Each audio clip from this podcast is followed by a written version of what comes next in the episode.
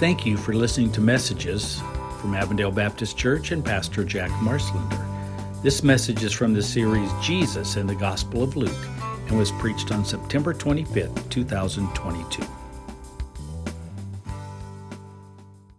want you to think about something as we begin. No matter who you work for or what you do in life, there are certain things that you absolutely have to know to do your job well. If you have a job, you need to know your company's goals, procedures, schedules, techniques, as well as the layout of the building, and you need the appropriate keys and codes and passwords. If you're a student, you need to know your schedule, the content of the syllabus, the material presented in class and in textbooks, the assignments, and the expectations of your professors. If you're a football player, you need to know the team colors, the, the hand signals, the team rules, the practice times, and the playbook. And if you're a Raider, you need to be reminded that there are two halves to a football game. There are just certain things that you need to know if you're going to do what you do and do it correctly. That's how life works. No matter who you are, what you do, there, there are things you need to know. And the same is true if you're a disciple and follower of Jesus. And I'm going to give you six of those life lessons today, right from the ministry and the words of Jesus. If you want to follow Jesus, you need to know the things that we're going to talk about today. Now, before we read the passage, let me give you a little bit of the context just to kind of remind you where we are. We're going through the book of Luke, we're up to Luke chapter 12. And just prior to this, in the home of a Pharisee, Jesus pointed out the hypocrisy of the Pharisees. They grew very angry and they began to plot against Jesus. And by the time Jesus left their home, the anger had spread, and a loud and mostly angry crowd of people surrounded and confronted Jesus and the disciples. And for the first time, the disciples began to see the anger that they would be up against in the future. But rather than confront the crowd at this point, what Jesus did was turn to his disciples and he taught them some things they needed to know if they were going to live for Jesus in the face of anger and hostility. Now, listen, you and I need to know these things. Because though we work hard to share God's love and the gospel of Jesus and the message of Jesus, the tide of public opinion, at least in the United States, is at least temporarily moving against Jesus and against the church. And so we need to understand these life lessons. We need to know how to stand up for Jesus and what Jesus wants for us, even when we face anger and hostility and when people don't believe what we believe. So we need to know these things if we're going to follow Jesus in today's world. So we're going to read Luke chapter 12, verses 1 through 12. And I invite you to stand with me as we read these words. Luke 12, beginning with verse 1. Meanwhile, when a crowd of many thousands had gathered so that they were trampling on one another, Jesus began to speak first to his disciples, saying, Be on your guard against the yeast of the Pharisees, which is hypocrisy. There is nothing concealed that will not be disclosed, or hidden that will not be made known. What you have said in the dark will be heard in the daylight, and what you have whispered in the ear in the inner rooms will be proclaimed from the roofs. I tell you, my friends, do not be afraid of those who kill the body and after that can do no more. But I will show you whom you should fear. Fear him who, after your body has been killed, has authority to throw you into hell. Yes, I tell you fear him. Are not five sparrows sold for two pennies? Yet not one of them is forgotten by God. Indeed, the very hairs of your head are all numbered. Don't be afraid, you are worth more than many sparrows. I tell you, whoever, whoever publicly acknowledges me before others, the Son of Man will also acknowledge before the angel of God. But whoever disowns me before others will be disowned before the angels of God. And everyone who speaks a word against the Son of Man will be forgiven, but anyone who blasphemes against the Holy Spirit will not be forgiven. when you are brought before synagogues, rulers, and authorities. Do not worry about how you will defend yourselves or what you will say, for the Holy Spirit will teach you at that time what you should say. You may be seated. The way Jesus taught always amazes me because he could say so much with just a few words. And there are at least six life lessons here. Actually, there's seven. For those of you who are curious about this unforgivable or unpardonable sin, I'm not going to deal with that one today. You'll have to, to, to listen to my weekly devotional this Wednesday for that. But there's at least six lessons that I want you to learn directly from the words of Jesus in this passage. I want you to hear them, I want you to accept them, and I want you to commit to living by them. And so the first lesson that Jesus gave is this be wary, for hypocrisy is everywhere.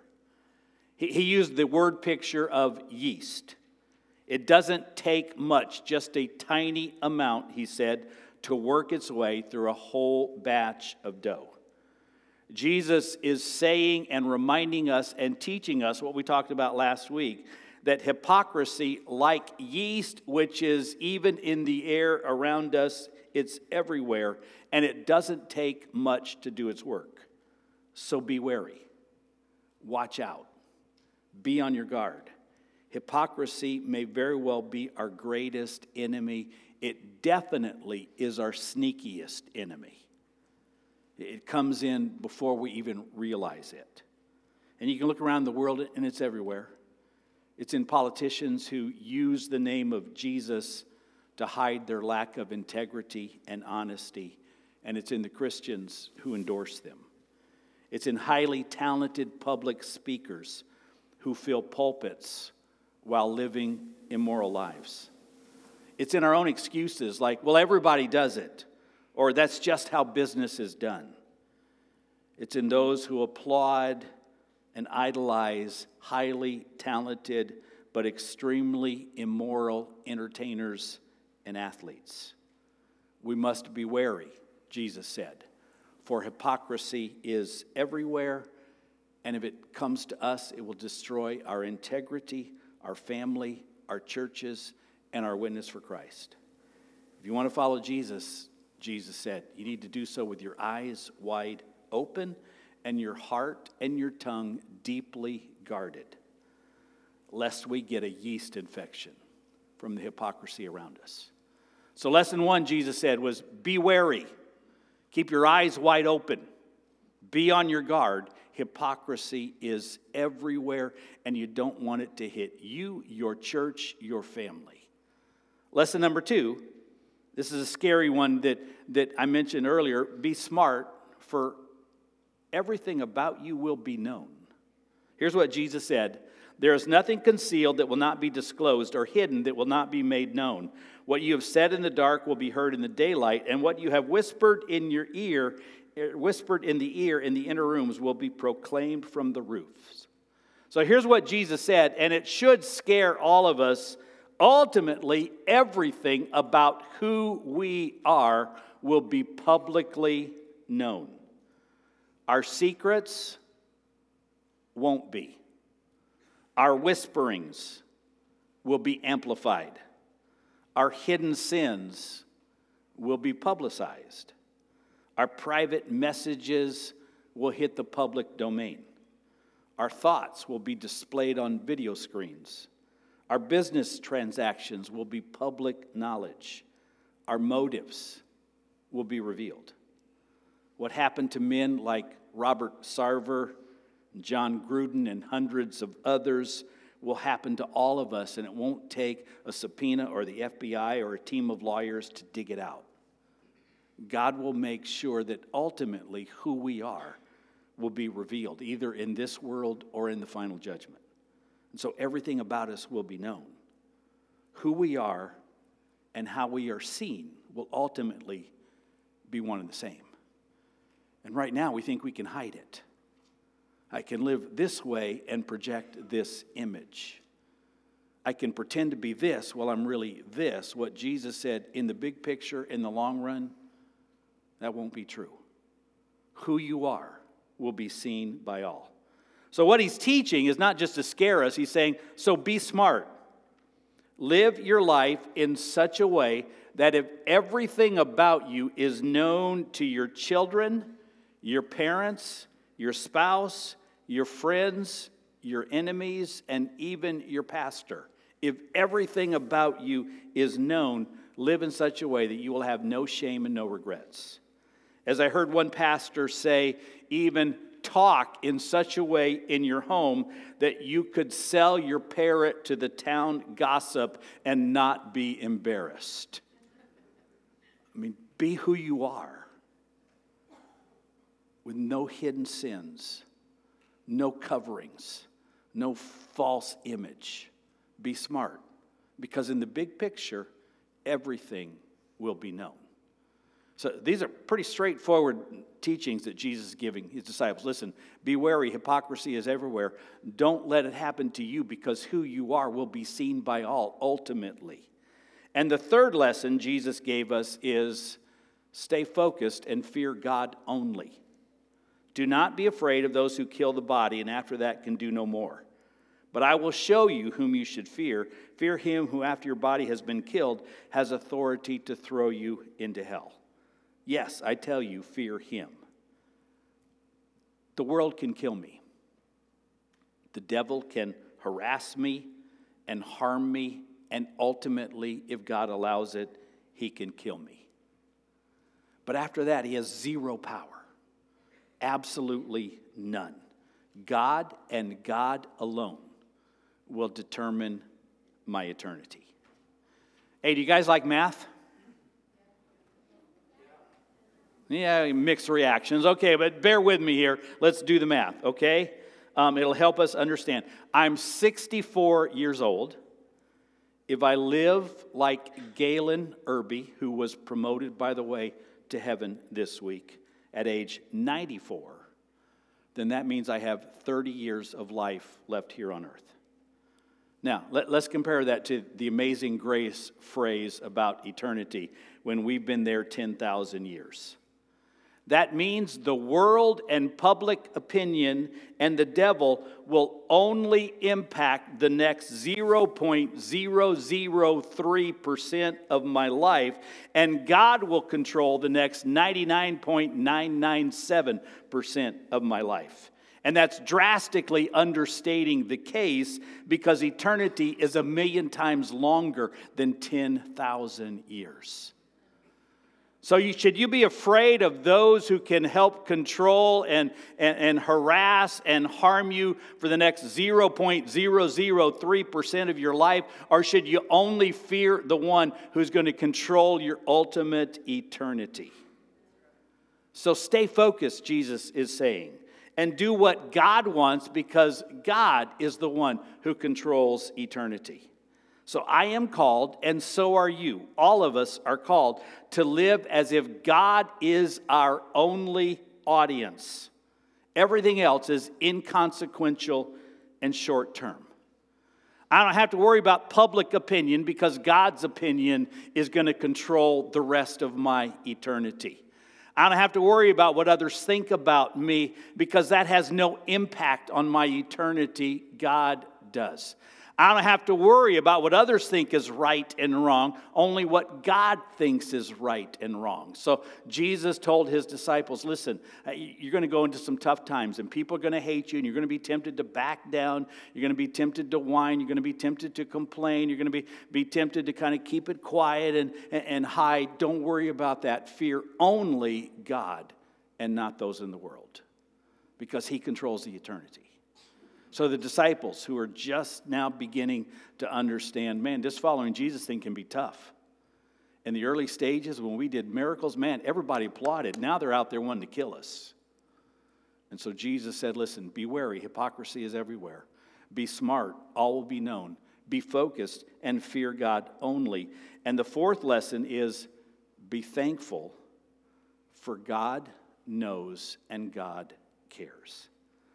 Five sparrows, Jesus said, are worth two cents. Five sparrows are worth two cents. And yet, God knows everything there is to know about those sparrows. He knows when they hatched, He knows where they lived, He knows where they flew, He knows how they were captured, He knows how they died. If God knows all that about a sparrow, then how much more does He know about us? For we are the ones made in His image. We are His children. We matter to Him.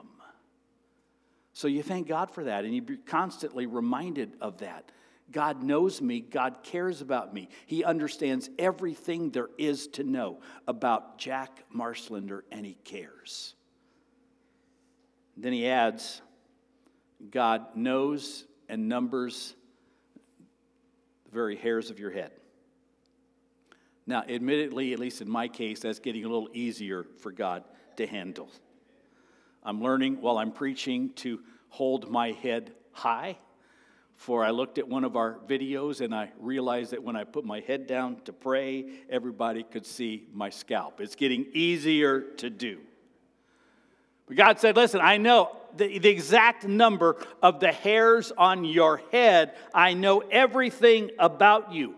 I want you to understand God is not like a computer in the sky. We're not talking about artificial intelligence. God is very real and very personal and very interested in every aspect of our life.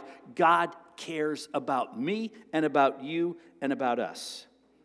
So you live your life with this moment by moment understanding that God is real and that God cares, and that changes everything about the way you live your life.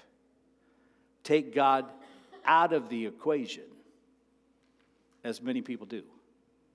Take God out of the equation. It's like Solomon said in the Old Testament all is meaningless. But put God back in and you've got something to live for no matter what your situation is. Because you know there's a God that knows me. There's a God who cares for me. There's a God who knows what's going on. He knows my challenges. He knows my issues. He knows the decisions that I need to make. He's with me and He cares. So be thankful, Jesus taught His disciples, because even in the tough times of life and disciples, you will face them. The disciples did face them. Every single one of the 12 faced a very tough time is to be thankful. God knows, and God cares. And the fifth lesson be open about who you are. Whoever publicly acknowledges me before others, the Son of Man, will also acknowledge him before the angel of God. But whoever disowns me before others will be disowned before the angels of God. Listen, it's a pretty simple point that Jesus is making, but it's incredibly powerful. If we stand up for God, acknowledge that we're his followers, proclaim him with our lips and with our lives, then God will publicly acknowledge us. But if we don't, if we disown him, if we refuse to stand for him, if we keep our mouths shut, then God will do the same for us. Imagine this fictional judgment day scenario. Jeremy and I apparently were together. We just died. And as we go to the, the, the judgment seat, you get this conversation. Who's next? It's Jeremy Wiles, sir. Ah, yes. Jeremy Wiles. He's right here in the book. A sinner but his sin was forgiven through the death of Jesus when he died on the cross, and Jeremy believed in him. Welcome to heaven, Jeremy. Come on in. Who's next? Well, it's Jack Marslender, sir. Who? Jack Marslender. How do you spell that? M A R S L E N D E R.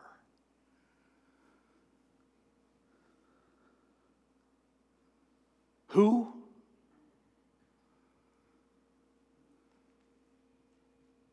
Now think about that. That's a fictionalized account. But Jesus said, Whoever disowns me before others will be disowned before the angels of God. So, what Jesus was telling us is this don't let there be any doubt about who you are and who you're living for and who you stand for. If you're a disciple of Jesus, you're called to make sure that everyone around you knows who you are because they've heard it from your lips and they have seen it in your life. And, and listen, if you go in a different direction with your life, though I hope you don't, I'm going to give you the same advice. Whatever you choose, do it all the way. Don't be half hearted, wishy washy, wimpy, or half in and half out of a closet. Whatever you do, jump in with both feet and live your life openly. This is who I am. This is what I believe. This is how I live. And you and I are called to do that for Jesus. So his point was be open about who you are. And finally, number six, he told his disciples listen, be confident and trust God. But because if you're called upon to testify for Jesus, even under difficult circumstances, you can trust that God will give you the words. When you are brought before synagogues, rulers, and authorities, do not worry about how you will defend yourselves or what you will say, for the Holy Spirit will teach you at that time what you should say. Listen, take your stand for God. And if that gets you into trouble, as it has for millions of believers throughout the centuries, if that gets you into trouble standing up for Jesus, then God will give you the appropriate words to say at the right time. Don't worry about it, trust God, and He will help you. And listen, you got to be proud of the disciples because they learned this lesson. It was not long after Jesus' death that Peter and John were called before the leaders of Jerusalem, and they were, in essence, told, Shut up about Jesus. Their courage and their words came from the Holy Spirit. Which is right in God's eyes? They asked. To listen to him or to listen to you? You be the judges. As for us, we cannot help but speak about what we have seen and heard. You got to remember, John was the quiet one. Peter was the one who, in a moment of weakness, denied Jesus. When they took their stand for Jesus, Jesus gave them the words. If I take a stand for Jesus and, and people start calling me out and putting me down and asking me why, what am I going to say? What Jesus said, trust me. I will give you the words, I will help you. So be confident when you make your stand and trust God. So, what do we do with these six lessons? I want to give you two practical steps. What do we do? Number one, and you probably can even go ahead and write these out because you see where I'm going. Number one, decide who you are. I mean, at your heart, at your core, who are you? Are you primarily a businessman? That's not a bad thing. Are you primarily a family man? That's a good thing. Are you primarily a mom? That's a good thing. Are you primarily a gamer or a wrestler or a retiree or a builder or a Republican or a Democrat or an American? Though you may be many things, here's what I'm asking you to do. At your core, who are you? What is most important to you? Above all else. I could set everything else aside, but this one thing is who I am, and that's who I am to the core. And for us, that's to be a follower of Jesus. So decide who you are. And if everything else gets washed away, you've got that foundation. This is who I it's not my sports teams. It's not my politics. It's not my citizenship. It's not what I do for recreation.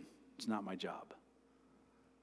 at my core, I'm challenging you to make the decision that I am a believer in and follower of Jesus Christ. But I can't make that decision for you, only for me.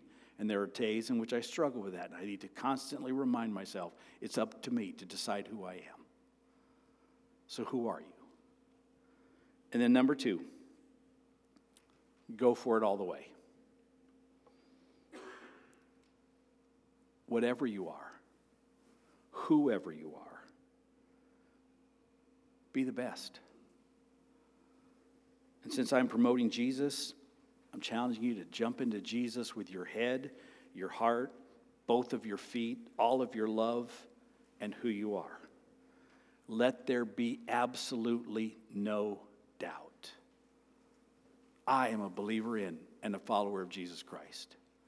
And my words will match that, my life will match that, because that's who I am. and that's the decision I'm challenging you to make. That above all else, beyond all else, no matter if all else fades away in tough times, I will stand and live for Jesus. I want you to pray about that. I want you to tell God what you really believe. This is who I am, and therefore I'm all in. Let's stand together and let's pray. Father, help us. Not just to be church attenders as part of who we are, not just to be Christians as part of who we are, not just to be moral, honest people of integrity as part of who we are. Help us at our very core to have one identity. I am a believer in and follower of Jesus Christ, and therefore, I will speak that way, live that way, die that way, and trust God to take care of me for all eternity. Thank you for listening to messages from Avondale Baptist Church and Pastor Jack Marslender. You can find out more about our church at abcaz.net, and you can find Pastor Jack's sermons on most podcast apps.